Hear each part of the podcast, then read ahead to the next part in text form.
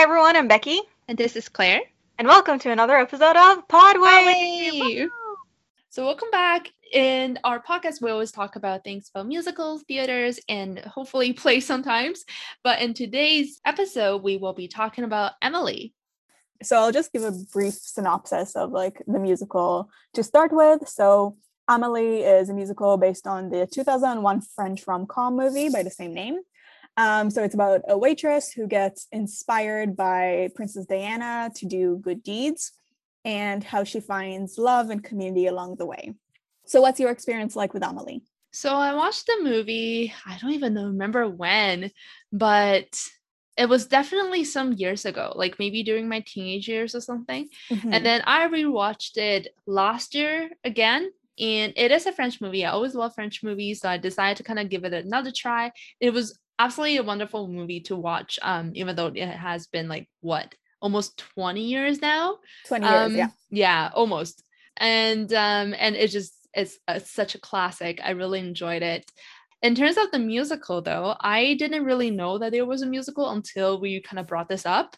So if you have been listening to our episodes for a while now, then you can probably tell that Becky is the one who kind of introduced me to all sorts of musicals. I only know the no, big ones. no, no, No, no. for the most of the time, I only know the big ones, even though I claim that I like musicals a lot. But I don't really go on my way to find new, like the smaller musicals necessarily to watch. So in a way, I'm really grateful that we're doing this because I didn't really know this exists until very recently.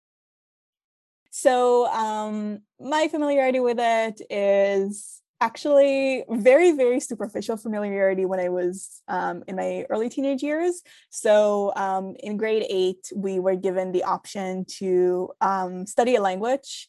So on top of mandatory English and Arabic um, that we had to learn, we were given the option to study French, uh, Mandarin, or Russian, and I chose French one of the class activities we were um, encouraged to do is watch a movie.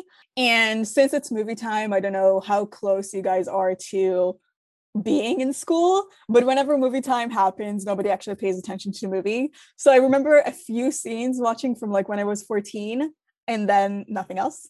and I quickly forgot about this musical, uh, sorry, about the movie.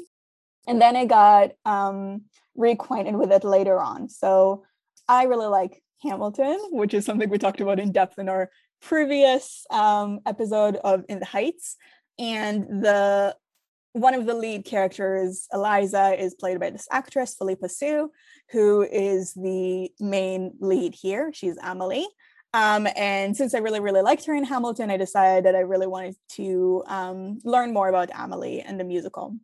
And in the end, I actually went to see it. So um, in 2019, so two years ago before everything with COVID hit, I took a trip to England, and I think I talked about it before. And one of the shows I went to see in West End is Amelie. I want to talk a little bit about the experience that I had watching shows in England, but it was a very good experience all in all. This show was very beautiful to watch in person. So if you have the opportunity to watch it in person, uh, definitely do it.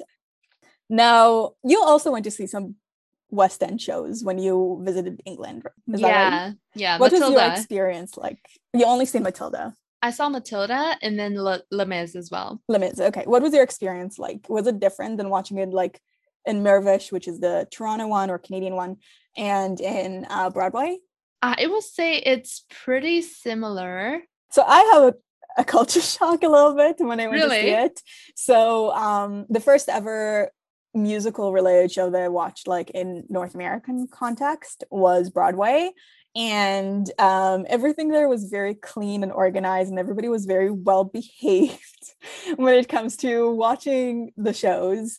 And like people just like sat completely quietly to watch the musical. They um, cheered where it was appropriate. They didn't leave the seats. No kids crying anywhere. It was a very good viewing experience. Then I find myself and the first ever showing that I went to in West End, and the first one I've been to was Matilda out of the three that I watched in total.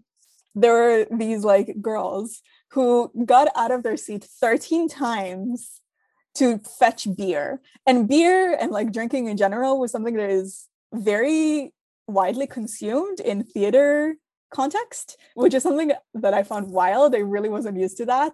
And the fact that people just leave their sit the seat multiple times per show to grab some drinks is not necessarily the culture that I'm used to in terms of like viewership. Um, because I don't know, I feel like it's not as respectful, but I think people take it a little bit more easily because it's such a entrenched part of like London experience, I guess. And for mm. Amelie, uh, the crowd was better because it was in a in a smaller setting and a more sophisticated part of like the London, I don't know, feel. And everything in terms of the crowd was fine. But I think a few minutes into the show, I smell cigarette smoke. And oh it was God. coming from one of the band members and what? it wasn't from an actor who needed to do it for the role. One of the band members, I think it was the cellist or something, was just smoking. I was like, "Are you joking? Are wow. you joking? You're smoking on stage indoors. That's unbelievable." That's exactly. And I I don't think you're allowed to smoke indoors here even. So like the fact that somebody just did that out of the blue was flabbergasting to me. Wow. Yes. Well, um, if we um, have any UK audience, you can let us know. Please corroborate. If, like, yeah, if um if theater culture is what Becky just described, because from what I can remember, I don't recall anything like that. If you remember, Becky, like when we went to see Waitress in Toronto, yeah. we also have people who are like kind of leaving the seats all the time, but probably not 13 times per show. They left the seat in the middle. Do you remember? So we went. Oh, they went, just left completely. They just yeah. went and left. Like there are really just it was really funny. I don't know if you want me to say, but it was really funny. They were playing with like a game or something. It was very noisy and it was uh, they, like it lit up the game that they're playing, so it was distracting as well. And you were actually so brave. You were really brave. I was so at awe when you did that, and you told them off. and then uh, your phone. Yeah, I had an alarm. Yes, you had an alarm. It rang a little bit of a karma. So but embarrassing. Honestly, it's good that you did that. I appreciate it. I cannot tell you how much.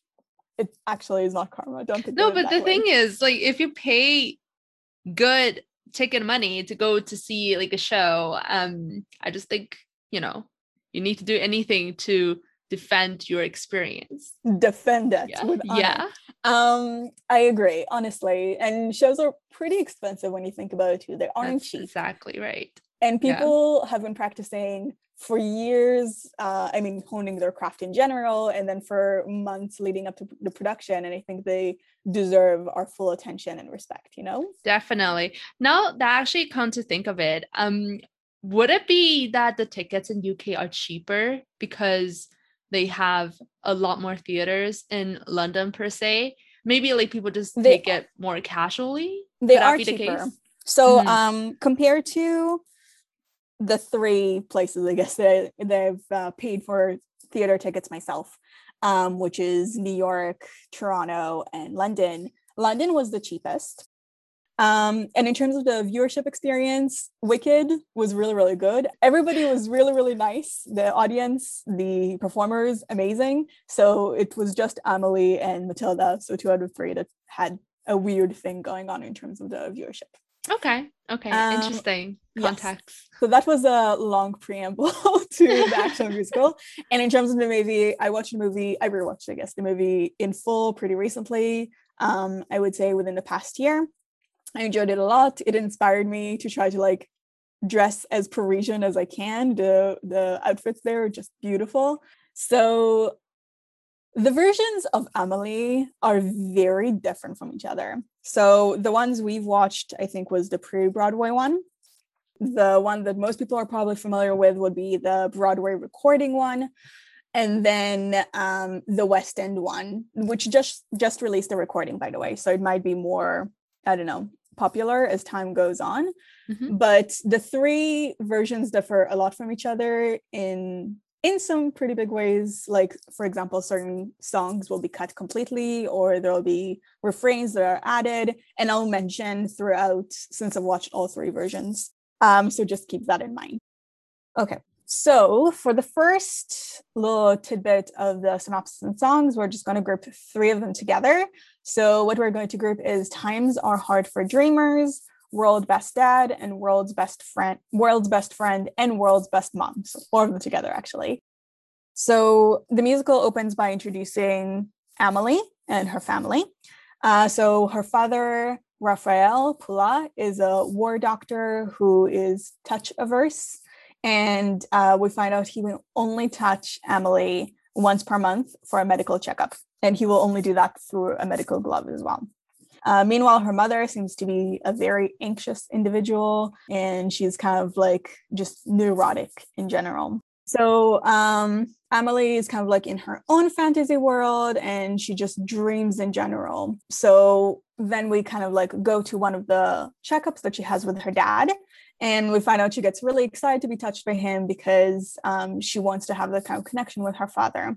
So, due to that excitement, her heart starts to accelerate, which um, her dad notices. Um, and he decides that because of that, she isn't fit to be engaged in any kind of like stimulating activity, physical activity, something that will like rile her up out of like fear of to her health. Mm-hmm. Um, and because of that, they kind of like decide to pull her out of school and make her homeschooled. They decide to kind of like cushion the blow, I think, to get her a pet goldfish as a classmate of a sort, um, just kind of like as a consolation prize. And she names him the cutest name, Fluffy, uh, which is such a ridiculous name for a fish, but I love it. Did you have any pets, by the way? Just no, I did not. Not even a goldfish? Nope. Okay. My sister's betta fish just died. Um, so it's very Aww. poignant actually. Uh, he died two days ago. She oh, called no. him Mr. Fishy. Oh, I'm sorry. Um, so rest in peace, Mr. Fishy. This is dedicated to you. um all right, so Amelie Brown's her the fish is her best friend. And she kind of imagines having conversations with it while her mom is trying to teach her lessons. And due to her not listening and kind of like talking to the fish, uh, her mom tries to like confiscate the fish. And when Amelie grabs it really tight, the fish accidentally slips out of the bowl, and the parents decide that the fish must go. After this entire incident, Amelie and her mother go to pray in the Notre Dame, where we find out through both her prayers and her mother's prayer that um, her mother, whose name is Amandine, thinks Amelie is a very difficult child and uh, thinks that if she had a son, life would be easier for her. Her prayers are quickly answered in a very twisted way, since uh, when she and Amelie exit the church, a tourist decides to commit suicide by jumping off the roof of the Notre Dame. Uh, and as he jumps, he jumps onto Amandine, which kills her instantly. So, what are the chances, right? I know, right? It's definitely a twisted karma thing. I don't know how you felt about this, but I had a little thing in me and I was like, oh, maybe she deserved it. Uh, really? Which is a horrible thing to think, I know. Um, and obviously that's just a very little voice in my head, but like just because she dumps the fish? No, no, not about the fish at all. It's about how she treats Amelie, uh, okay. or how she talks about Amelie when she prays, saying how difficult she is and how everything would be better with a sign. I was like, mm, that's not a great look for you. I mean, it's definitely not a great look, but I don't yeah. think that of means that not, she deserves to die. Of Anyways, course not. Yeah. That's that's not why I'm insinuating, but like a little twinge. It's there. It's wrong, but it's there. Um. All right. So after her death, her dad decides to honor his late wife by cremating her body and putting the ashes into a garden gnome. Um, so he will constantly think about her whenever he sees the gnome. Yeah, so I think this is pretty much all that happens in these four songs. So they're relatively short and the sequence is kind of fluid. The songs go from one to another pretty quickly. So, what do you think about this entire sequence? Any song you want to talk about more in particular? And I mean, it's a very important, even though like like you said, most songs are really short and brief, but this is Amelie's childhood essentially. So I think it has a lot to do with like how Amelie is growing up. So it really helps the audience to understand more of like mm-hmm. how she turned out the way she is. I just thought it's interesting that when her mom taught her at home, she was teaching her like Zeno's paradox. Yeah. And it has it becomes a very important metaphor later sure. as she like cannot connect with other people and i thought it was pretty brilliant too i don't know if like the producers of the show had that in mind when they kind of interjected i don't I think, think it totally was did. okay because i don't think it was present in the movie so a very very clever piece to kind of mm-hmm. small details in the beginning so i really like that um in terms of the songs themselves musically all three songs are okay like i have something to say about the second song song or maybe the third song here like the world's best friend Uh-huh. it's the whole song is very funny in a way obviously we can see that um she's very like lonely and everything but the the fact that they put like a whole person as a fish on stage i think they're trying to make it a very comical moment to engage the audience or whatnot Mhm. but one of the problems i have with this musical in general is that i feel like they're trying to overdo it they're trying to like kind of force the humor into the musical when i don't think it's necessary Mhm. so I can see the reason behind doing that in this one song, but it's just how it kind of continues in the later songs uh, throughout the entire musical. Sometimes Mhm. I don't think it's appropriate to put some of those humors in there, but um, but that's just my opinion. But for Mhm. the song itself, I think it's actually quite um, brilliant that they're trying to make it more of a comical and funny song rather than a very serious moment, just because I don't know, it kind of actually gives me a little bit of the Matilda's vibe, how like Mhm. she's like lonely and trying to kind of have fun on her own um, when she really cannot connect to the rest of her family. So Mhm. that's definitely there. So yeah, I liked it. I don't think the mom deserved to die. like I agree with you. I agree with you. I just it's a little thing. It's really Yeah, a little thing. Yeah, but I Um, agree that it's very cruel when she said that we could use a son. And Yeah. I really don't think that was necessary. I mean, I understand it, but I just feel really bad. Yeah. I mean, I think again, like you, having a sibling is a great idea.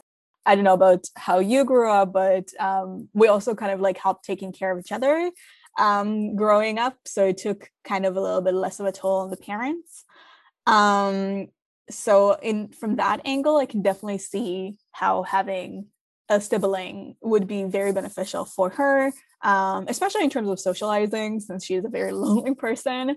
Um, but that's really not the way that this was presented, and that was my little like, oh, you know, you deserve some kind of comeuppance. Obviously, not death. Obviously, not death. Mhm. Um, so that was my kind of like understanding of it. In terms of the points you touched, I agree with a lot of them. Um, I was curious if you also noticed something fishy, no pun intended, about World's Best Friend. um, so I didn't like the song really out of the entire sequence. That's the one I didn't really like or didn't connect to, and I actually really liked the rest of them. So um, I think the rest of them were very catchy. They were a good intro. They focused on the nuclear family very, very well, and kind of like the childhood that she had, and kind of informs us how things will proceed from now on. Planting Zeno's paradox there, very, very good. Um, especially since it's the big main theme of the entire musical. So I liked that. I am not a big fan of the world's best friend out of the sequence. Um, I don't know if you caught that as well, but her birth year is 1975, so she isn't a millennial. But her parents gave me very strong helicopter parenting vibes, and that is something is very identified with millennials. I think, like just not letting your child make their own mistakes or not letting them like live their own life out of fear of something happening to them. So I found it very interesting. I wonder if a lot of people our age will be able to relate to that. And another thing that I think would be speaking to people our age, we don't see a lot of people who are represented in our age- group, which is like mid 20s, um, in theater. And if she was born in 1975 and this is taking place in 2001, she's about 26. So I like that they have that. Um, I think it's definitely a category that is lacking, and I'm glad there is some representation there. I don't know if you, for example, could relate to this more than, let's say, something about a lower age group like Matilda, or maybe something that is a higher age group. What is a higher age group? Well, I think I related to this not really necessarily about age, but more Mhm. just because of her personality. Like personality. how it's very like shy and everything. I can relate to that. Mm-hmm, mm-hmm. Yeah, totally. Um, the sequence, there are some elements that I thought are absolutely beautiful. So one element that I single out specifically um, is the prayer element when they um, prayer in the Notre Dame in World's Best Mom. And they have this kind of like harmonization going on. They revisit it in the Broadway uh, version of this later on, and it's one of my favorite moments in the musical so this is something that definitely could be attributed to this times are hard for jerry mary is kind of like the main song from this and it's showing from the very beginning here which is also very very good but something that has been cut in the Broadway version, but is present in the version we watched and is also present in the West End version, is the true opening number, which is called The Flight of the Blue Fly. Um, but just to give you a little bit of info of what it is, um, it's kind of like a short window into the lives of all the characters we will visit in the story. And uh, that happens the year Amelie was born. So we visit that through the flight of a blue fly going from person to person. Um, so it is literally just like a brief glimpse into their life, and it's really, really nice. It's very beautiful musically. So it starts with like an accordion music uh, in the beginning. And from my in person viewing experience of Amelie, the two things I remember most, or the two things that stuck with me, has been the absolutely drop dead gorgeous set design that doesn't exist in the version we watched, by the way, and mm-hmm. the accordion that played in the opening sequence of the flight of the blue fly and it's beautiful um, so i'm really really sad that they actually cut that from the official broadway recording did you have any opinion of it since you did listen to it in the recording no, not really. To be honest, one of the things I really didn't enjoy as much in this musical is the music. I yeah. didn't like most of the songs, to yeah. be honest. Most of the you. songs didn't really speak to me, and not like they're horrible, mm-hmm. but it just doesn't really have anything. It just doesn't sound much mm-hmm. to me. It feels very repetitive um at some point and especially i have a lot of rants to say about this like especially during the i don't even know if they have like a clear act two or something but they the do. last couple songs in this musical oh my god i just need to rush through them because i just can't but but yeah we'll get there i'll tell i'll say more there. when we get there i'm looking forward to it um, so the next uh, song is Times Are Hard for Dreamers. And as I mentioned, it's kind of like the big number of this musical. Um, adult Amelie moves out of her childhood home to Paris, where she doubles down on being a dreamer. Um, and she wants to make her own way in life. So I think throughout her childhood, she was always berated for being a dreamer and not being realistic enough. And that's part of the things that her mother tried to hammer home with Zeno's paradox to try to be realistic and cynical about life. And she is kind of like taking being a dreamer as a badge of honor here, which I really like. It is one of the best songs in a musical, in my opinion. So I wonder how you feel about it. Music itself, it's okay. Mm-hmm. And you're gonna hear me say that for maybe the next 10 songs or something. Like, yeah, they're just okay. I do have something to say about the character. So I feel like in this musical, she seems like a lot brighter.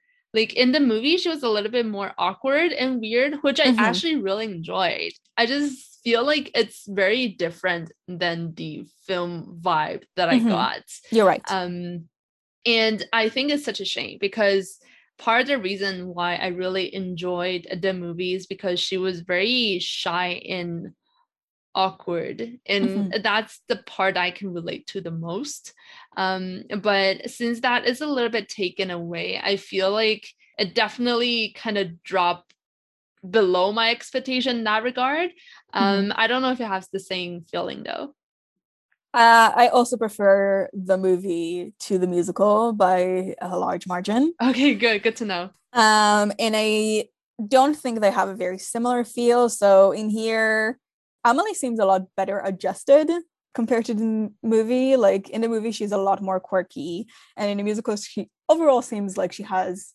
friends. She's well liked at work. She's well liked by her neighbors. She's like a normal person. Not saying yeah. that she's not normal, but like that's part of fun. yeah, but like the only hangup that she has is about like i guess the romantic relationship and they put a lot of emphasis on here.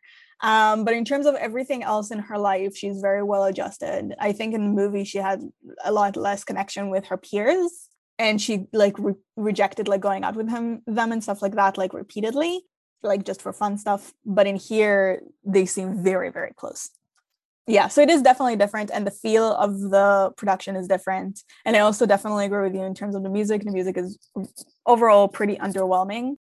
Okay so the next song is the commute. So um, amelie gets a job as a waitress and there's a five year time skip where her life stays pretty much the same. So um, we learn a little bit more about the side characters, which I mentioned in the beginning. So one of Amelie's coworkers is Gina, Um, she had an unfaithful husband who cheated on her with his secretary. And as they were about to board a plane together, the plane crashes and it killed them both. Um, and she's kind of like stuck on that era of her life. And she went out since then with a guy on a date, and he has been stalking her ever since, which is lovely. Um, another lovely. another coworker that she has is Georgette. Um, she is kind of like a hypochondriac. She's always scared of catching new diseases. And um, lastly, there is Suzanne, who is the owner of the cafe. And we find out she used to be a trapeze artist in a circus, and she had an accident preventing her from continuing um, her career at a circus. So she opened this cafe instead.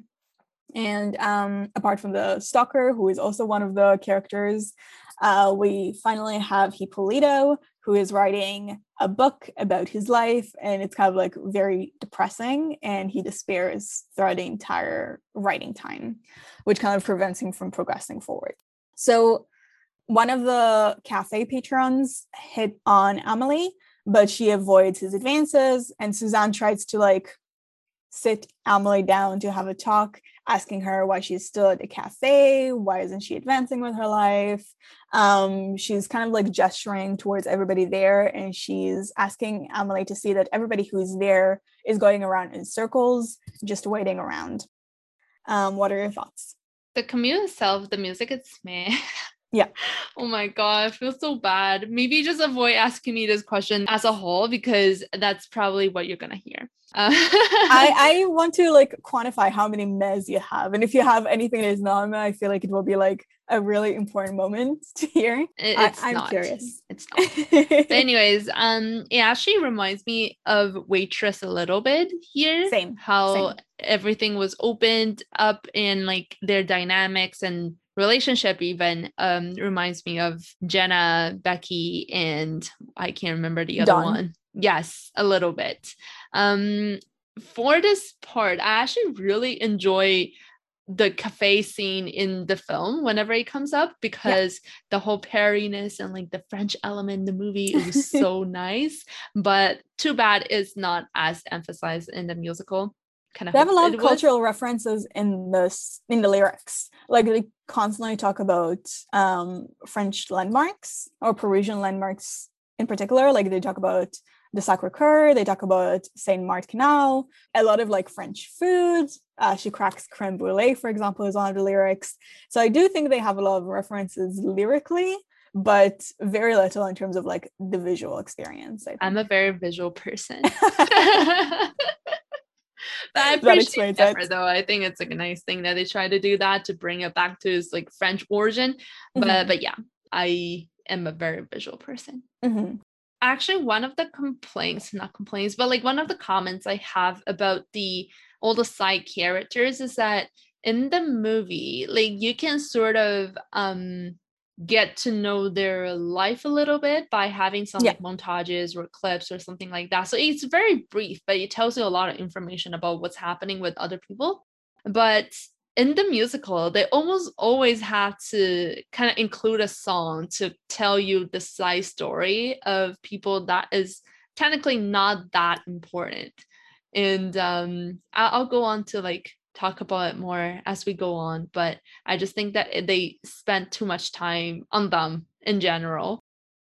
I'm with you about this one. I think narratively, it's really important to know more about the characters, but um, the commute is a pretty nonsense song, in my opinion. I think they did it mainly for the shock value because, from my understanding, one of the like really important moments or like one of the more sensational moments is like the montage of like couples having an orgasm or whatever. So you just wanted to include this as a moment that people will recognize from the movie because it's something that has been talked about. And I think it could be omitted. But um apart from that, it's okay. It's not over it's not like overwhelming moment. It's not that good, but it's not terrible in my opinion. I do like the next sequence though. So the next song is The Bottle Drops. So Amelie spies on her neighbors as her snooping is interrupted by the news announcement reporting on Princess Diana's death. So, as a result of hearing the sad news, the um, spyware she uses drops to the floor. And when she reaches out to pick it up, she discovers a little trapdoor where childhood trinkets were stored in a box. So, inspired by Princess Diana, Amelie is resolved to do good deeds. And the first on her list of good deeds is to return the box to its owner. Overall, I think this is like maybe second favorite. I really enjoy this one. It's very quiet and serene. And I think it helps showcase the performer's voice. So um, this one, obviously, we watched with Phillipa Soo, but the one I watched in West End with, was with a French Canadian actress, and she was very, very good. So moments like this and songs like this, they're a little bit quiet and a little bit more reflective. I think really help showcase the character. Um, so I really like it. What do you think? I like how it's the young Emily sing in like the adult one acting out the actions. Mm-hmm. So kind of like signifying that's the kind of like the pure heart or like the innocence that she had as a child that sort of mm-hmm. motivated her to find the owner of the box or like to carry on and continue to do the good deeds and to help other people. So I really like that. I think it's a very clever arrangement. Then again, the music it's okay. I don't really think too much about it. I don't know. It just seems like this musical has a lot of songs. They kind of made a song for every more significant moment. Yes. Which is a good thing. But it's just musically is not too outstanding. Uh-huh. So musically it's okay, but obviously narratively it's an important moment in her life. Right. Yeah. Yeah, that's a good observation actually. So they do definitely try to like put a song on a more narratively important moment but they don't do it very artfully. So it kind of like takes a little bit the moment itself down. I don't know mm-hmm. if that's mm-hmm. something like that you feel as well, but it yeah. makes it seem less special. I don't know. Um, so while I do think it's one of the better musical songs here, uh, I also feel the overall mehness of the musical musical numbers in this uh, in, in this musical but um, I really like the next one. It's very cute and very preppy. It's very, very, very different from the movie. So I wonder how you reacted to it. Um, so the next number is three figs. So we cut to the morning market. Amelie passes by the fruit stand where the seller, Lucien, sings about his love for figs.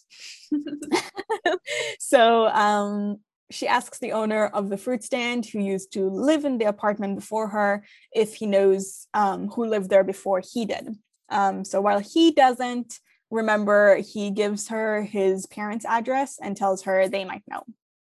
So, yeah, in the movie, the fruit stand owner is kind of super abusive towards Lucien. And Amelie kind of like helps scare him into being a kinder person or like into being a less abusive person through fear. And in the musical, the owner is kind of like a little bit exasperated, I'd say, with Lucien, but he isn't abusive towards him. And in the end, her good deed kind of changes from like pulling the pranks on the uh, on the fruit stand owner to helping Lucien when he voices that he's a little bit lonely. She advises him to find a date. So yeah, that's that's the main difference my thoughts about this i think it's a really quirky number. They have a few quirky numbers. So um, world's best friend is one of them. There is another one that is like bullshit in my opinion which is later on. It's goodbye amelie if you guys are curious. Um, and in terms of quirky numbers i think this is really cute. I think lucien is very likable.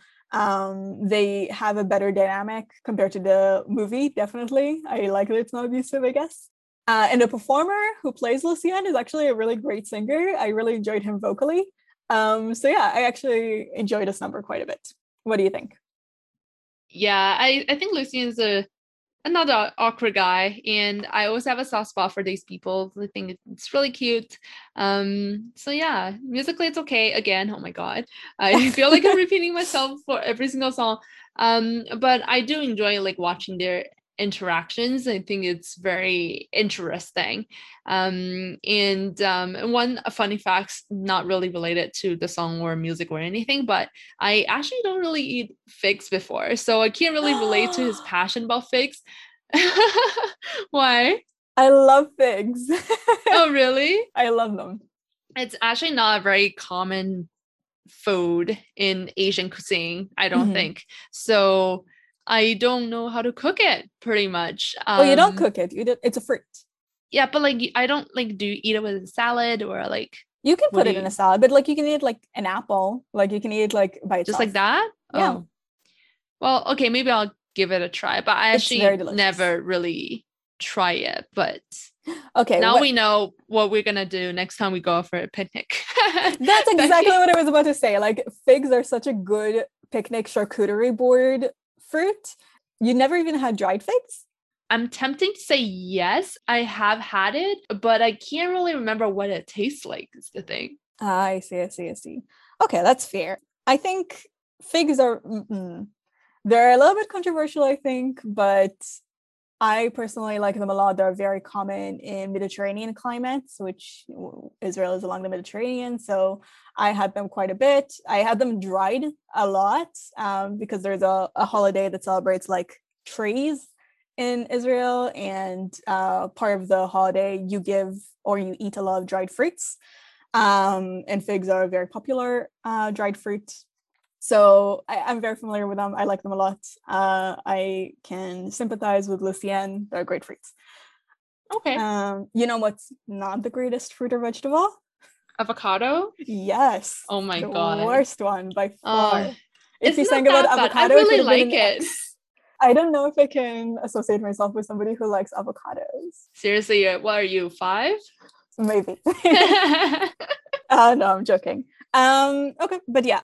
Okay, I'm very curious to hear what you have to say about the next character that is introduced here, which is Monsieur Dufayel, um, in the song The Girl with the Glass. So Amelie goes on the subway on her way to visit the fruit stand owner's parents, and she runs into the second romantic lead before boarding the train. So there is like an instant spark between them, but Amelie quickly leaves in order to not miss the train. Um, so when she reaches the stand owner's parents' home uh, and asks them if they know who the box might belong to and who lived there before they did, they give her a name that's like super duper close to the one she's looking for, but just slightly off. So Amelie searches all of Paris for the wrong guy, essentially, due to that information, until finally one of her neighbors tell her the correct last name. So that neighbor, Monsieur Dufayel, is a painter with a rare bone disease, and uh, the disease prevents him from leaving the apartment. He kind of like knows immediately who she is, so I guess he's kind of bored and he's very invested in the lives of his neighbors. And um, he also knows that she's been spying on the rest of the neighbors.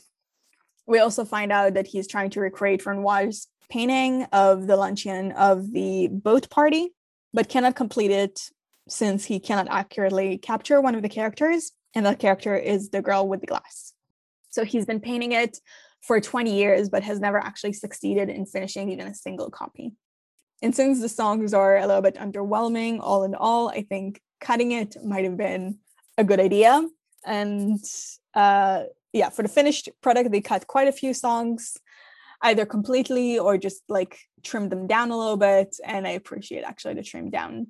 Yeah, well, um, I feel like other songs deserve to be cut more than this one, Mhm. just because I think the girl with the glass is a very important metaphor. Like the character of um Emily is explained through like this representation Mhm. um in his painting. And the girl with the glass doesn't seem to stand out enough in the painting. Like she is kind of like just kind of lurking in the background, just like her. And at the end of the film, you kind of kind of see that um it finally sort of stand out, sort of like fit in. It has established that sort of connection, which is a great metaphor and representation. So for that purpose, I feel like okay, I can see why they think this deserve a number by itself. Mhm. Um, but yeah, I agree. I think musically it's not much. I can't really remember how it sounds like anymore, but I think it's definitely an important um symbol Mhm. to point out in this musical, especially. Yes, I totally agree. I think it's a pretty good song in terms of again the musical. In terms of the musical, it will definitely be in the upper half compared to the bottom half. Um, I think in general, I really like when characters harmonize together, and they do here. Uh, and that part I actually really really like. So it does have good moments, and I like Monsieur Dufayel characterization in general. So I think it's a good introduction song for him. Yeah. Um, okay, so from here we move to How to Tell Time. So Amelie finds the rightful owner of the box after Monsieur Dufayel tells her the correct name and anonymously gives it back and kind of observes the reaction of the owner after he receives it. In my opinion, it's a very pretty conclusion to, you know, this whole arc and uh, this whole song kind of like theme because it has a very similar feel and themes to um, the melody in the bottle drops. So I do like the melody in the bottle drops quite a bit. And I Mhm. like that it's repeated here. Again, just as I mentioned, I really like harmonizing here. They harmonize as well. Uh, so it has a lot of good elements. Uh, I like it overall. All right. I have no idea how to pronounce this one, uh, but I know it's like an event. And they had like a big kerfuffle happening in the news about it. So it's True de France, I think it's like the bike thing did you did you hear about it in the news where like the entire bike like the entire competitors were toppled over by this one woman who had to flee the country Oh, I saw that. I saw the Yeah. video too. Oh my god. yeah it's so sad um imagine like they worked for it their entire life Yeah. Yeah, that's really, really unfortunate. yeah um anyway so that's just a long way of saying i have no idea how to pronounce it so to all the french people or quebecois people or french speaking people i'm sorry um so the owner of the box um, ends up coming to Amelie's cafe by coincidence. And inspired by finding the box, he reconnects with his ex wife in order to see his estranged son again. So, after witnessing the power of good deeds, Amelie doubles down and decides to set up Georgette and Gina's stalker, which is an interesting choice. Um, Amelie then takes a break and continues doing good deeds around the streets of Paris. It's not very memorable. It's cute, it's breezy, it's okay, but it's not terrible. Any any other thing about the song? Maybe the choice to set up Georgette and a stalker who is a stalker. I don't know if that's a good idea, Amelie. That's a I'm bit like, of a mystery. How why would somebody think that it was a good idea to be like, Yeah. huh, this person is creepy. Let me set him up with like another friend of mine. Unless that she has some, I don't know, like they're actually not friends or something. Even then, but like they seem pretty close. They, so they are. Yeah, I don't, I don't get it. But Yeah. if it makes sense to the producers, then just have to suck it up. um, and let me guess, the song is Ma. Yeah. Yeah. All the songs are ma, like if you ask me. Ah, not a single one, eh? Um, maybe, maybe in like the later one. I think halfway was okay, Okay. but we'll get there. Okay, we will. So we are going to my least favorite song in the musical just now, which is Goodbye, Amelie. Um, so Amelie daydreams in her apartment and imagines herself as Princess Diana, and she imagines Elton John, of all people, singing in her funeral. And I would 100% cut this song out. It has no narrative purpose. It's boring. It's no good.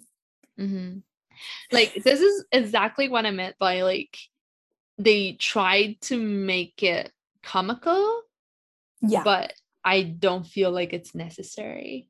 I think I have pretty similar feelings towards this one and with you. Mhm. Uh, I definitely feel like it's something that can be cut, to be honest. Yeah. Okay. Um, so the next one is backyard.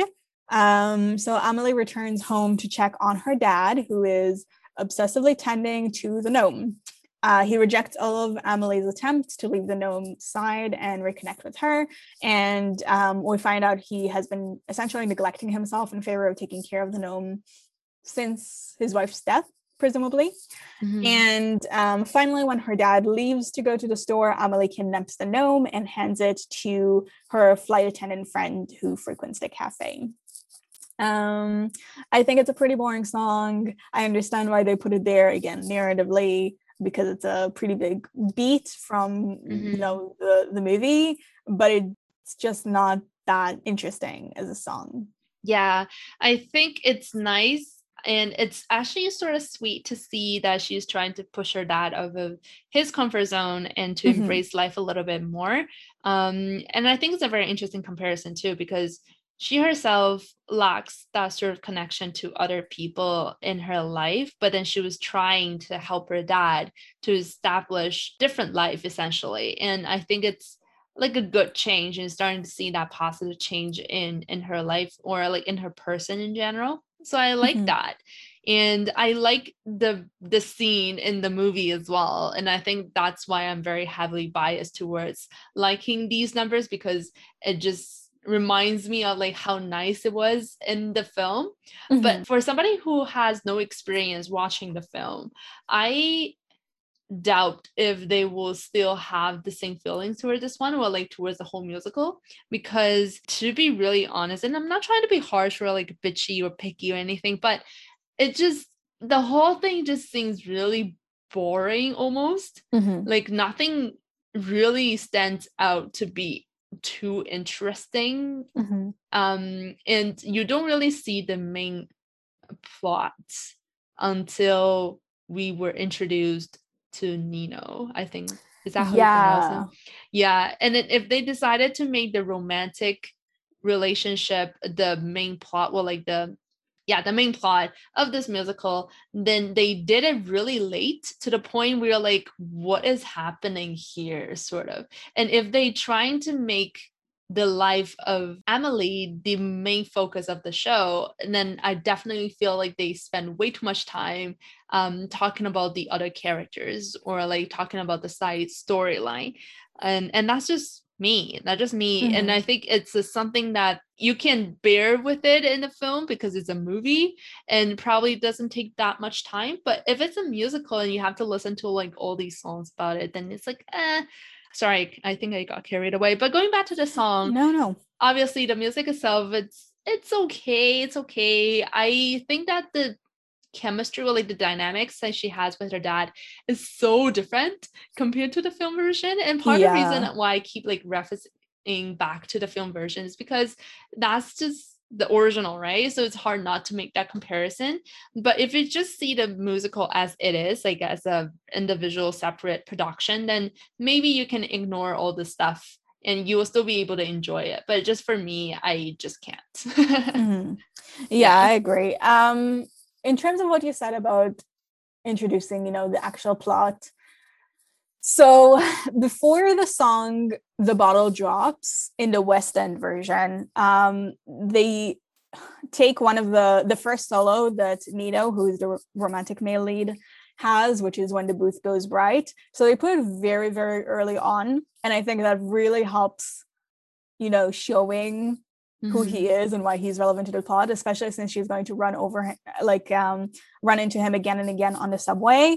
Um, it kind of like makes you a little bit more invested in him and makes it more relevant. So the placement of the songs is a little bit questionable in here, and I'm glad they made a rearrangement for, um, you know, the West End version. But yeah, the song is is not great. Mm-hmm. Yeah, I agree. All right. So um, I just mentioned when the booth goes bright and it is appearing um, just now. So we are finally introduced to Nino um, formally.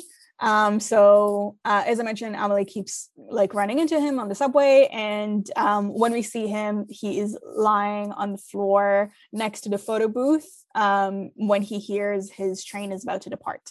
So he quickly gets up and leaves, and um, in the commotion, he forgets his photo album behind. And um, at this point, like Emily takes the photo album with the intention of returning it to him, essentially. Mm-hmm. So um, I guess she goes back home. She shows the content of the album to Monsieur Dufayel, which I think is really weird. Like, I think there should be some kind of privacy here, but yeah. it's like, hey, look what I found. Yeah, it's like showing it to all your friends. It's a photo album. It's something that could be like super personal, but mm. um, yeah. So we find out it's like full of people who take pictures of themselves in photo booth, but don't pick up the photos afterwards. So um, the song sounds super duper duper difference in what we watched compared to the Broadway version and compared to West End version. And it's a lot better in the Broadway recording. So what we saw is actually the worst version of it. Um, the new iteration of it is a lot more catchy. This one is literally very difficult to sing or remember. And it's only reminiscent through like some of the lyrics and a little bit of the melody. And the ending of the song or like middle end of the song has pretty similar elements, but it's just not repetitive enough for me to remember even what's going on in terms of like the non-Broadway version, right? So it's not a very good song in the version we watched. The later iterations of it is like are better, but they're still not necessarily the best, you know. It's not like an outstanding song. They're not making like diamond out of like coal. So yeah. I wonder what you think about it. Yeah. Yeah. Honestly, I have pretty similar feelings toward this one. Um yeah I, I didn't listen to like the different versions so i can't really comment on that but mm-hmm. but yeah it just yeah. another song that didn't really speak to me as much it doesn't really do much to me i mm-hmm. feel like the casting too i really enjoyed like the casting of um you know i really hope this is how you pronounce it if there's like a french way of pronouncing it you guys should let me know but I really enjoy the casting of him in the movie because he just looks like really awkward too. Yes. Um, but this dude, he doesn't look awkward or shy or anything at all. So he's also well adjusted. Yeah, yeah. But yeah, that's just my take on yeah. on the song or like at, on his character, I guess. So yeah. Yeah. what what do you think though? Um I really hate this version of it. I oh um, no. Nino has I mean I don't really hate it because there are worse songs in here. For example, I hate I I would I, I, hate is a big word, but I dislike Backyard and Goodbye Amelie more than this one. So I guess like it's already more up there compared to like the other songs of the musical. Mm-hmm. But the finished version is a lot better, and this one is a little bit sucky musically in my opinion. In general, even in the finished version, so Nino has two songs, and his second song I actually like quite a bit, um, which is Thin Air. It's going to come up later on, but this one I think is a little bit of a lukewarm introduction to him. It paints the fascination he has with, you know, photo booths, but it doesn't do it as effectively as it could. Yeah, I agree. I agree yeah, I feel like there was something missing, but I couldn't like quite say what it is. But yeah. I think you put it quite nicely. Thank you, thank you. um, half of the time I'm just rambling, not knowing anything. And when I hear other people in podcasts do it, I was like, oh, but I think it's because I recognize it in me as an aside. So the next song after this is Sisters Pickle. So Monsieur Dufayel realizes one of the people in the photo album appears over and over again, and he uh, takes a picture, never smiles when he takes the picture, and then immediately tears it afterwards. So they kind of like run hypothetics of why he is like this and what could lead him to have this really strange behavior. Um, and then while browsing through the album, they also find Nino's contact information. And at this point, Amelie goes to return it and she does it in a non non costume. So uh, we cut to Nino in his workplace, which is a sex shop, which makes the nun thing very comical. Um, and he expresses how sad he is about the loss of his album to one of his coworkers. Mm-hmm. So Nino leaves to check on some merchandise uh, as Amelie enters, and uh, she sees that he isn't there and is debating if to introduce herself or just give the album and leave. And she decides to like go for a third option which is leave with the album before nino comes back. Um yeah yeah that's that's an interesting choice. But yeah. uh when the coworker remarks that she looked like she almost had a secret nino immediately recognized who she's talking about and runs after her. So what do you think about Yeah, I can relate to like wanting to back off last minute. Yeah. I think it's a very interesting choice that she decided to kind of just back off with the album though. Um yeah. I think if it's me, I'll just drop it and it just run away. Same. yeah, it's definitely something I can see myself doing or something I have done past, but yeah, so I can really relate to her struggle here. I think it's also very interesting how she came up with the idea of like I'm gonna come in dress up as a nun. I Like, know. It's like where did that even come from? It's just From so Monsieur out of nowhere. Yeah. Yeah. He's like, oh, going there with a nun costume. I was like, oh, yes, that gives me an idea. And she rushes in to buy a nun costume because I'm assuming she didn't have that lying around yeah.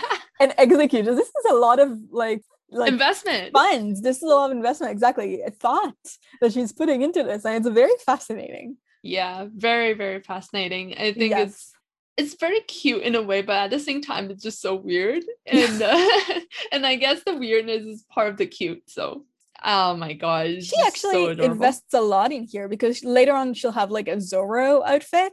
Oh yeah, um which she does like graffiti and then she gets like a disguise later on with like i don't know a russian babushka thing looking Mhm. um you know head wrap and sunglasses which are not incognito at all but okay uh so actually she puts a lot of time effort and money into this and good for her Yeah. but Any obviously, the music? mu- sorry, sorry you were going to say I was just gonna say like music, it's okay. Like we're about to go to one song that I feel like was better than okay, but uh, Mhm. but we'll talk about it. But for this song, it's just yeah, yeah sorry. yeah whoever writes the song, I'm really sorry. I'm not trying to diss you, but yeah. Yeah, I mean, hmm, I think they know. so maybe I'll put it right now. Maybe I should have put it in the beginning. But uh, as I mentioned, this kind of flopped pretty hard on Broadway. So they were really banking on the popularity of the lead actress um, because at this point she was already really famous from Hamilton and she was very Mhm. popular. And it closed after like 50 shows, I think. So less than 100 for sure uh, very very quickly and it was snubbed. It didn't get well it wasn't snubbed because i didn't think it deserved any but it didn't get like any tony nominations. So it really underperformed critically and it underperformed in the box office. Um so i think they know that it's not necessarily the most popular. It did a lot better in the uk it's still showing there as i mentioned. Um but i think that's because they did a lot of workshopping of the music and the plot a little bit moving things around cutting things adding things if needed be so yeah, I think they're aware. Don't worry about it. Okay. Okay. Yeah. I don't want to be like, you know, too mean about this kind of stuff, but it's just this is my honest opinion. Yeah, I mean it's Yeah. important to to voice your honest opinion. I mean, if it you're not doing it in a mean way, you're just voicing what you think is right, and it's not like you're being cruel or really trying to like be negative Nancy on purpose. So Thank you. Thank think- you. no yes, that's worries. is- my thought exactly. You have nothing to be ashamed of. and in fact you're about to praise it in the next song um so the next song is halfway and i do agree with you straight away this is one of the better ones so um emily gets in trouble with monsieur Dufayel for not returning the book and telling not telling nino how she feels um and as a response to her intimacy issues she like cuts back to young emily reflecting on her childhood and um, kind of like being taught by her mother about Zeno's paradox. Yeah, after the song happens, Emily repeatedly calls the sex shop to hear Nino's voice.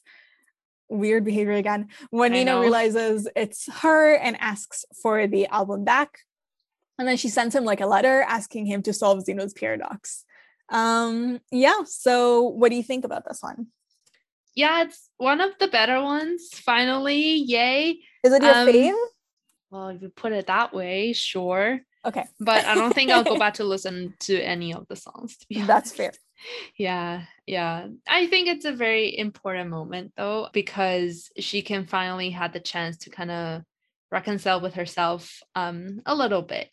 So I enjoy it in that sense. Like musically is one of the better ones too. So yay to it. Um yeah, but other than that, like I don't really have much. What do you think? I think it's actually a pretty song. So even now in this production, I think it would fare pretty well. I enjoyed the harmonization, of course, between a young and adult Emily. Um, and I think it sounded very serene, beautiful, and a bit of a lighter, well, not lighter, uh, more like uh, realistic moment, even of, of reflection, which I enjoyed. I don't think it's something that was really present in the initial movie. They didn't have too too many moments of reflection since it is a bit Mhm. of a lighter rom com, but I don't mind this edition, even though it deviates from it. So you mentioned you wouldn't go back to listening to listen to it after like this episode. Is there anything that you haven't listened to before that you went back and listened to after we covered it? Yeah, a lot songs? Really? Okay, I'm so glad to hear that. I think so far, um, Waitress is definitely something I go back to listen to Me a lot. too. Yeah. Yeah. I, oh man constantly berate myself for giving it such a low score. I was like, oh my god, Becky, you're so dumb. Um, I, I think it's because it was the first episode, so it was, we yes. were trying to be more harsh on the rating, yes, but then yes. we later find out that we should probably be more generous. yes. So um, people, please do not come after us with pitchforks. I don't think it deserves 6.5 anymore after seeing all of the musicals we covered oh, yeah, afterwards. Definitely. I'm going to give it an eight if I can re-rate it. Oh, that was literally what I was about to say. This is so interesting. Yeah. but um, yes, this is waitress coming of like to light moment waitress deserves better. So yes this is a this is a good song as far as the songs here go in my opinion. It's not my favorite still. My favorite is actually not as good in the version we watched but it's really good later on. And narratively i think the importance of putting zeno's paradox right here is is a good addition. So like mm-hmm. right after Monsieur Dufayel like berates her about her intimacy issues, that's when Zeno's paradox like sequence appears. And I think that really helps tie in the allegory of Zeno's paradox to everyday relationship that she has. So even people who are a little bit slow for the uptake would understand what's going on. Um, all right. So after this, we have window seat. So at the cafe, Amelie continues to try and encourage Georgette and the stalker to get together. And she also sends Gina a fake letter in her deceased husband's name, regretting leaving her. And after that, Gina says she's ready to move on. Personally, I have like difficulty even remembering it now, even though I listened to the cast recording many times. Uh, it's just not very memorable. It is sweet, but it's not memorable at all. What do you yeah, think? Me too. It, I think it's another song that's just okay. I feel yeah. it's a little bit unnecessary though. It's very unnecessary. Yeah. Yeah, I just don't think that it needs to devote a whole song to show these moments. Yeah. Um necessarily. So yeah, a little bit too long and too boring to be honest. Mm-hmm. I, I mm-hmm. don't think anybody would have as audience you feel too much about like for example like gina um but yeah. I agree. Yeah. Um all right so the next one is there's no place like gnome. Um amelie's dad storms into the cafe visibly upset and the gnome, accompanied by Amelie's flight attendant friend, sends postcards from around the glo- uh, globe as Amelie's dad doubles down, saying he wants it back in his backyard. Um, so in the end of the song, I guess Amelie is just like super excited that her dad finally left home and came to see her, which he hasn't done before. And she mm-hmm. also introduces him to Suzanne. Um, and meanwhile, Georgette and her, well, not her stalker, it will be her stalker later on. Her guess, stalker. the stalker hook up um, in the background. So yeah, what do you think about There's No Place Like Gnome? I don't know, everything just kind of falls into place like too perfectly. Oh, um, totally. Yeah. So it's like it's almost like musical is shouting like we're almost at the end. Everyone gets their happy ending now. That sort of feeling. Yes. Uh, yeah. And uh and yeah, it's uh obviously another funny song. Honestly, like I said earlier, I feel like some songs are made funny on purpose but the comical element in my opinion wasn't necessary and sometimes it felt really forced. And to me this is an important moment when she kind of push her dad finally to embrace life and obviously later she will too um but instead like because we get all these like we have something that's really funny we have something that is you know like kind of like here and there it's a little bit too misleading and with the funny elements being interjected in the song it just kind of takes away that message or like takes away that big step Mm-hmm. that her family is taking to moving on, which I think is very important. And it, it's kind of like they kind of what's the word they kind of downplay it a little bit by having totally. something that's really funny coming in which i don't think is appropriate but this is again just me I also don't think it's really funny. Yeah. That's just me. exactly. Um, so yeah, I, I think my problem in terms of like the tone of the musical, the quote unquote funny moments are very childish. And I don't Yeah. think children are the target audience for this musical. Like at least the the place I we're watching in London, it was a very adult place. It was like also next to a bar or something like that. And they have like some sexual moments here, which I don't think necessarily will be child appropriate. So they have a really big issue with the tone of the movie, where they have some more serene moments and some more real moments interjected by very childish moments. hmm So that is not necessarily very Yeah. well done. Yeah. Um, cheap humor. Cheap humor. Yes, exactly, cheap humor. Um, so yeah, I I don't think too much of the song to be honest. But I do like the next one, which is Thin Air, which I already talked about. Uh, this is the second solo that Nino has. So we cut it back to Nino sticking up flyers, um, kind of like about Amelie, and he's trying to figure out who she is. Um, one note before we talk about it he licks the flyers before handing them to people, which is really gross. I hate when people do that. I hate when people do- when they lick like pages before flipping Mhm. them on a book or like in a book. I think like older people tend to do it a lot, or like generally licking their finger. It doesn't actually do anything except like giving people a, like a sample of your saliva. Does it do anything for the paper? Is that a question or that was Yes. a comment? I a I have no idea. I think sometimes like maybe if you have like wet fingers, it helps you to flip pages that kind of stick together more easily, but I'm not sure. Hmm. I do not like when people Yeah. do that. So, I I can it. understand if it's a book or like a dictionary where there is like tons of pages or something, but Mm-hmm. a poster, I don't know. what you give to people. Yeah, what you give to people, like what would be the point of that? But I didn't actually pick that up, so I think it's one of the things that maybe irritates you, and uh, and it's good that you're bringing this up because now I don't feel like I'm the only one bitching about this musical.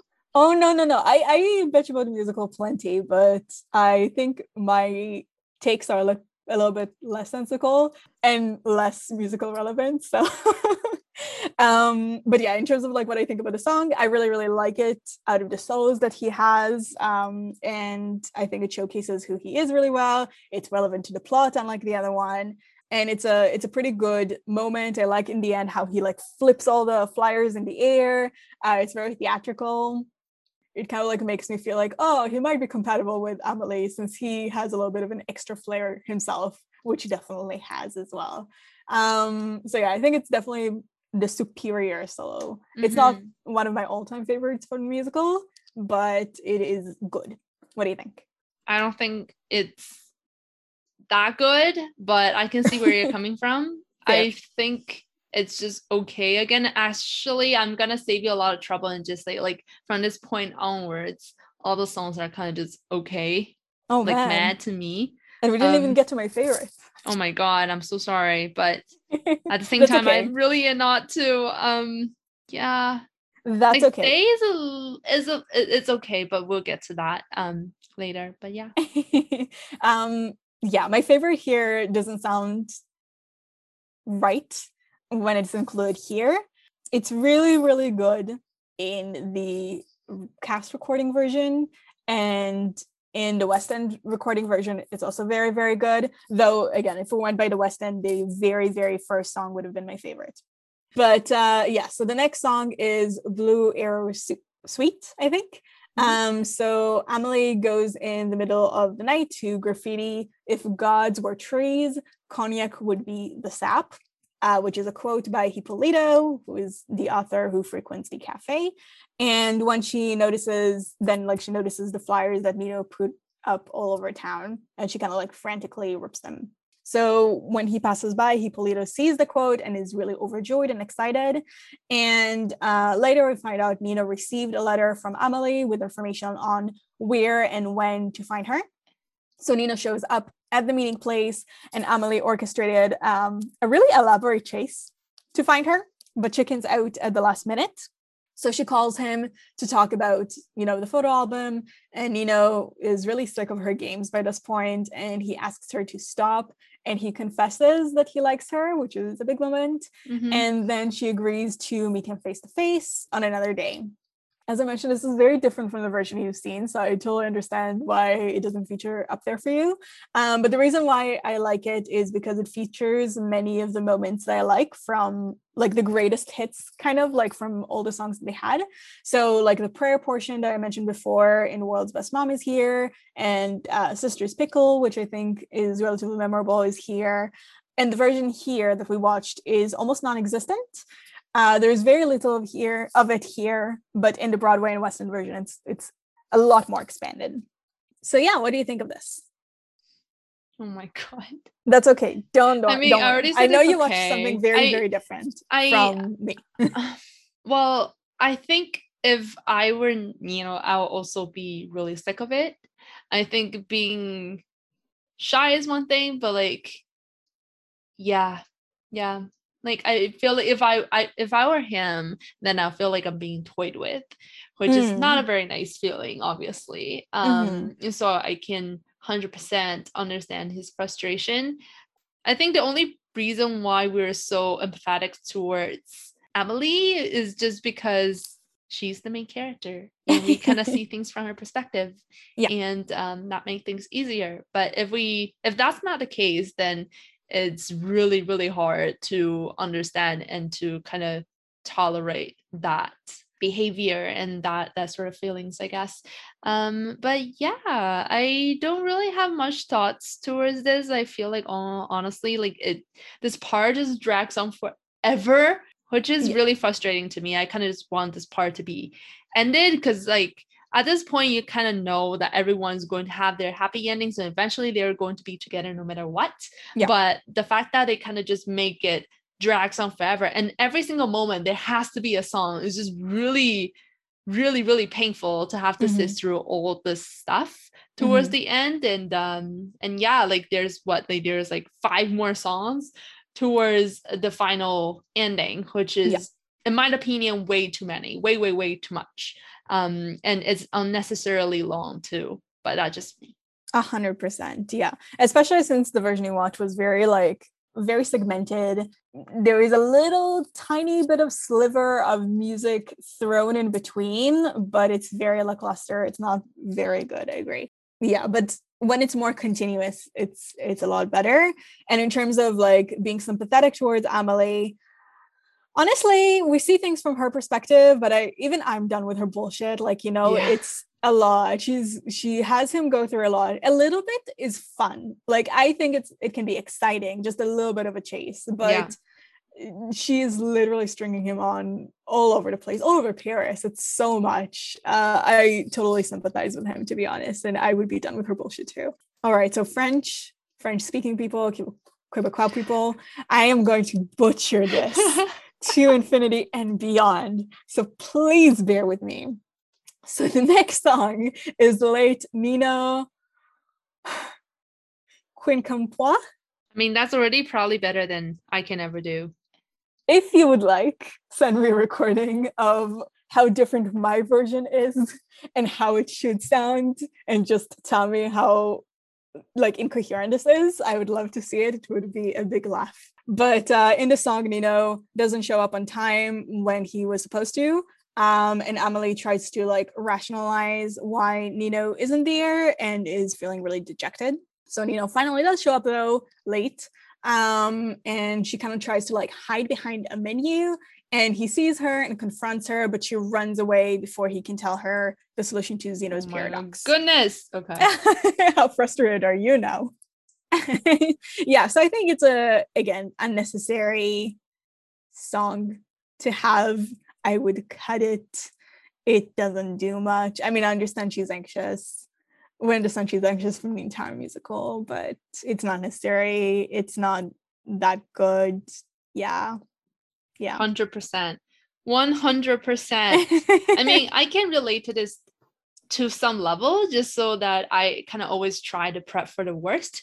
Um yeah. when somebody is not replying my messages i'm be like oh my god is this person mad at me like should i be worried? Like maybe this happened that happened and that sort of stuff. But it just it goes on way way way too long and oh my god i can't believe that nino has all this patience just for her. And just based on that he deserves so so much like a yeah. applause or something definitely. Yes i agree i don't know if they're that compatible to be honest. So uh, the next song i think is actually pretty good so it's a better haircut. So the staff and patrons of the cafe try to explain amelie's behavior and talk her up but nino leaves. And after he leaves amelie comes back regretting running away so um, when she sees he isn't there, she runs away again. And then Nino comes back and gets an earful from Suzanne and the rest of the staff about being faithful and a good boyfriend to Amelie. And Nino, in the end, says he cannot guarantee anything, but their fu- about their future in general, but he genuinely loves her. And then the workers, yeah. I know, right, warm up to him and give him Amelie's name and address. Um, so yeah, as I mentioned, I think it's a it's actually a pretty nice song. I like that they all band together and are very protective of her. And I definitely believe Nino when he says he loves her and that he's heartfelt. I like that he doesn't make any um, promises that he cannot keep, and he is being realistic about this because God knows they need a realistic person in this relationship. Mm-hmm. Um, so I think Nino is shown in a very favorable light her friends are shown to be true friends. So Emily honestly has a pretty good support system around her. I don't yeah. know. Yeah. What do you think? She's lucky to have She's that. Lucky, yes. Yeah. And even though that she has obviously very weird uh, personality traits, like the people around her seems to be willing to kind of put out with her and to really help her into becoming a better person in a way. Mm-hmm. And um and yeah like encouraging her to like step out of her comfort zone and all this stuff. So she's definitely fortunate in that regard. But just as audience this is really painful to watch. It's just so long and um and she was really difficult to deal with sometimes which is not really her fault considering like her backgrounds and her childhood and how how her parents isolate herself sorry mm-hmm. isolate her and like disconnect with her.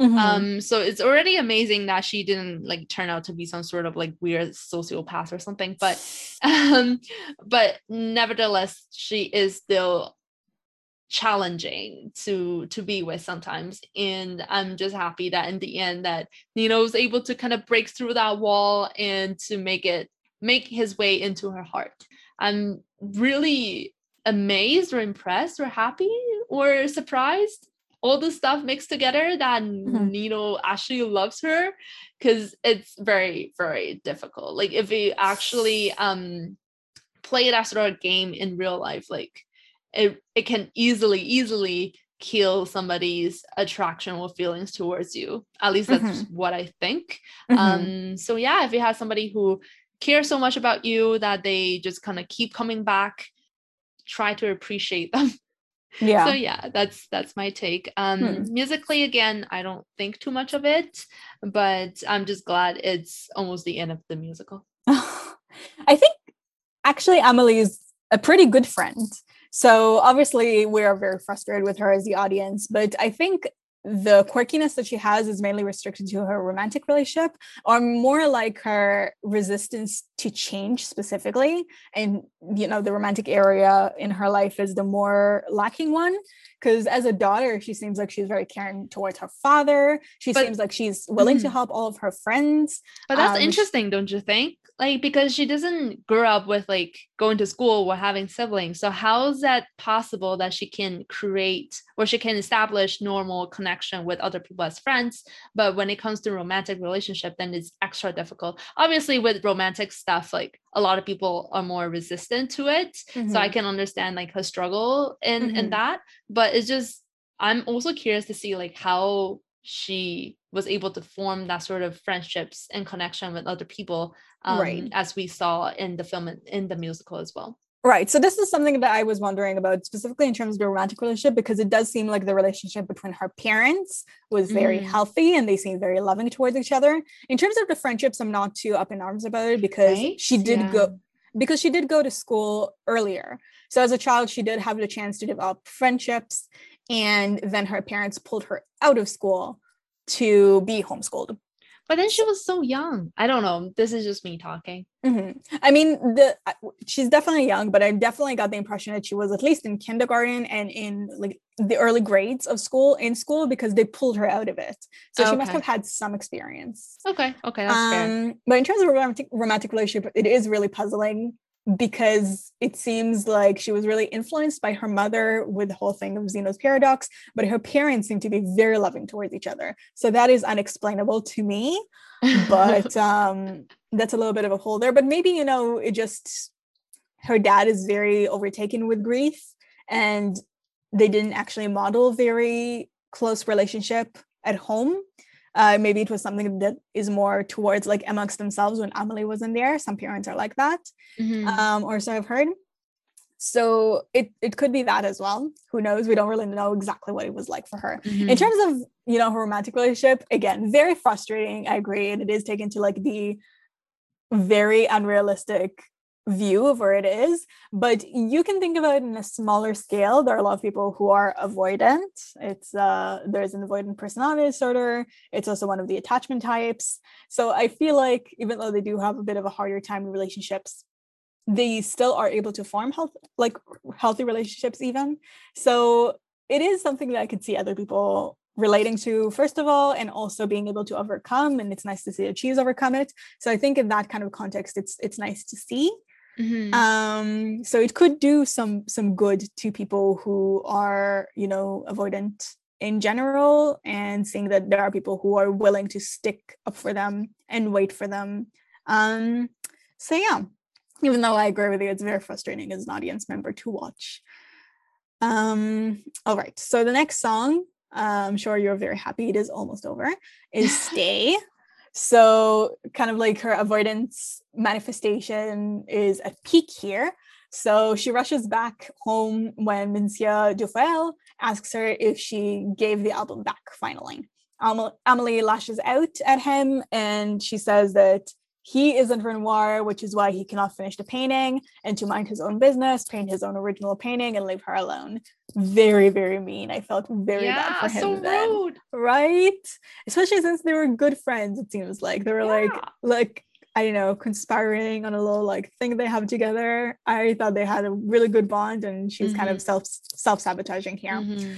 so um, Nino shows up to her apartment and Emily refuses to let him in, but doesn't want to, him to leave, urging him to stay exactly where he is, um, since she's scared of him coming too close, but on the other hand, doesn't want him to leave altogether. Um, I like the song relatively well compared to the rest of them. I think it's memorable. I think it's a good emotional climax. Um, I don't have too much to say about apart from that. I just think that the acting is very believable and uh, i like the whole metaphor thing with the door like open and closed doors so the stage the staging here is very well done as well so um, i like it on both of these fronts so now ending with halfway reprise and where do we go from here together? So monsieur Dufayel calls amelie to let her know he painted her an original painting and he was going to let her know before she lashed out at him. Um, so he warns her about not trying anything new in fear of getting hurt and um, like what consequences it can have because it's something that he feels every day, and uh, pushes her to go get Nino, and she does that. So um, when she reveals her fears to Nino, Nino knows or reveals the solution to Zeno's paradox in turn, and uh, says that in order to solve it, they have to do it together. So they do, and in the process, they um, finally get together. Um, and as they do, they rush to the photo booth where um, the guy who takes the photos but doesn't smile appears. Or Emily kind of planned as a surprise for Nino. She kind of like solved the mystery. Um, so the mystery of who he is, he is the photo booth repairman, and he takes a test photo to ensure it is repaired before promptly ripping it up. Um, so at the very end, Emily and Nino take photos uh, of themselves in the photo booth together, and that's when the musical ends. Um, so I will start with my final thoughts. I think we have pretty similar views. So the movie is a lot better than the musical, and I think that's because the um, score in the musical is very underwhelming. Um, the characters and the characterization are quite different, so it doesn't have the same appeal that it has mm-hmm. in the mm-hmm. movie. In my opinion, the sets and the acting and obviously the talent of the people involved in there is definitely pronounced. And there are a few good songs that i enjoyed. I enjoyed a lot of the um, melodies here especially the harmonization i think is really well done but it's not very overwhelming. It's a cute slice of life but it has a lot of duds especially in the comedy aspects of it because it is very childish and um, instead of being whimsical and you know relatable amelie is still relatable in a sense but she's also can be frustrating and overbearing um, and i don't find the side characters as relatable as they did, yeah. for example, in the original one. So I know it sounded very harsh, but I still think the musical is not too bad. I like it better than other musicals we've covered so far.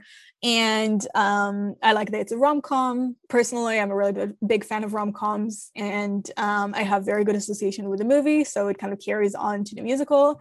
Um, as I mentioned, I do like Phillipa Soo, who's the main actress, and I like some of the songs as well. And I definitely listen to it repeatedly um, so I can't say I hate it if we did that, right? Yeah, I think I have very, very similar thoughts to you. Um, I think this musical it's not the first. I think this musical has a great potential of having some really important messages. So like like go towards life, you need to embrace life. Like the question of um to succeed is kind of like becoming an adult will still kind of keep that childhood imagination. And I think the film does a fantastic job in telling us that it's okay to still kind of be childish sometimes, like to keep that um, innocent side of you and will still being appreciated or like be open to try out new things be open to relationship and connections and really trying to kind of find your place mm. um, in your life and i think that are those are all great messages that the musical is trying in the film is trying to communicate mm-hmm. I just think musically it fills me very, very much. It really is below my expectation by a lot. I came into this with like a big fan of the the film and obviously oh, no. high expectation of like how the music is going to turn out. And unfortunately, just none of the song really stand out for me. Um, I feel like for the past couple ones, like even the ones that I didn't enjoy as much, there is at least one or two numbers that really feel like something that I could enjoy. But mm-hmm. for this, it's just everything sounds really plain. Not saying that I didn't enjoy any of them, but it's just mm-hmm. something that kind of just tastes like water, you know, like you drink it, but it's just not much. Oh, water um, is quenching. I wouldn't say this is. It's just a metaphor. So play with me. Um, and again, what didn't work for me could work for you. So if you are still fans of the musical or sorry, the film, or in general just wanted to give it a try, you're still welcome to. But it is for me, honestly, it's probably one of the bottom ones that I've watched for the last couple of months. Yeah, honestly. don't worry about it, Claire. Don't be nervous about it. I mean, this I'm is so the nervous. purpose of the podcast, and you didn't do anything hateful, so I really don't think you have anything to be apprehensive about. And I'm gonna even like talk about it a little bit more. So in terms of the themes, I think they dropped the ball a little bit, a little bit in mm-hmm. some of the sense. So um during this entire production, I talked a little bit about the differences between the musicals and the final Broadway version. Um, a really important thematic song, which is the sound of going round in circle, is dropped. And I think it's really, really important because it touches about a theme that is relevant to every single character in the entire musical, which is like them staying in the same place and not trying anything new and not doing anything new. And it's something that is really hammered about Amelie in and I guess her dad to an extent, um, in later songs, but not about all the rest of the cast. And in here, you get to see how every single member of the cast is in the mm-hmm. exact same situation, and how Amelie, by doing her good deeds, is bringing the you know that thing out of them and it's a shame that they dropped because it's an important theme um, and it's also one of the better songs in the musical so it's a bit of a shame that they cut one of the better songs too. So i think they have some workshopping to do in order for this musical to be better.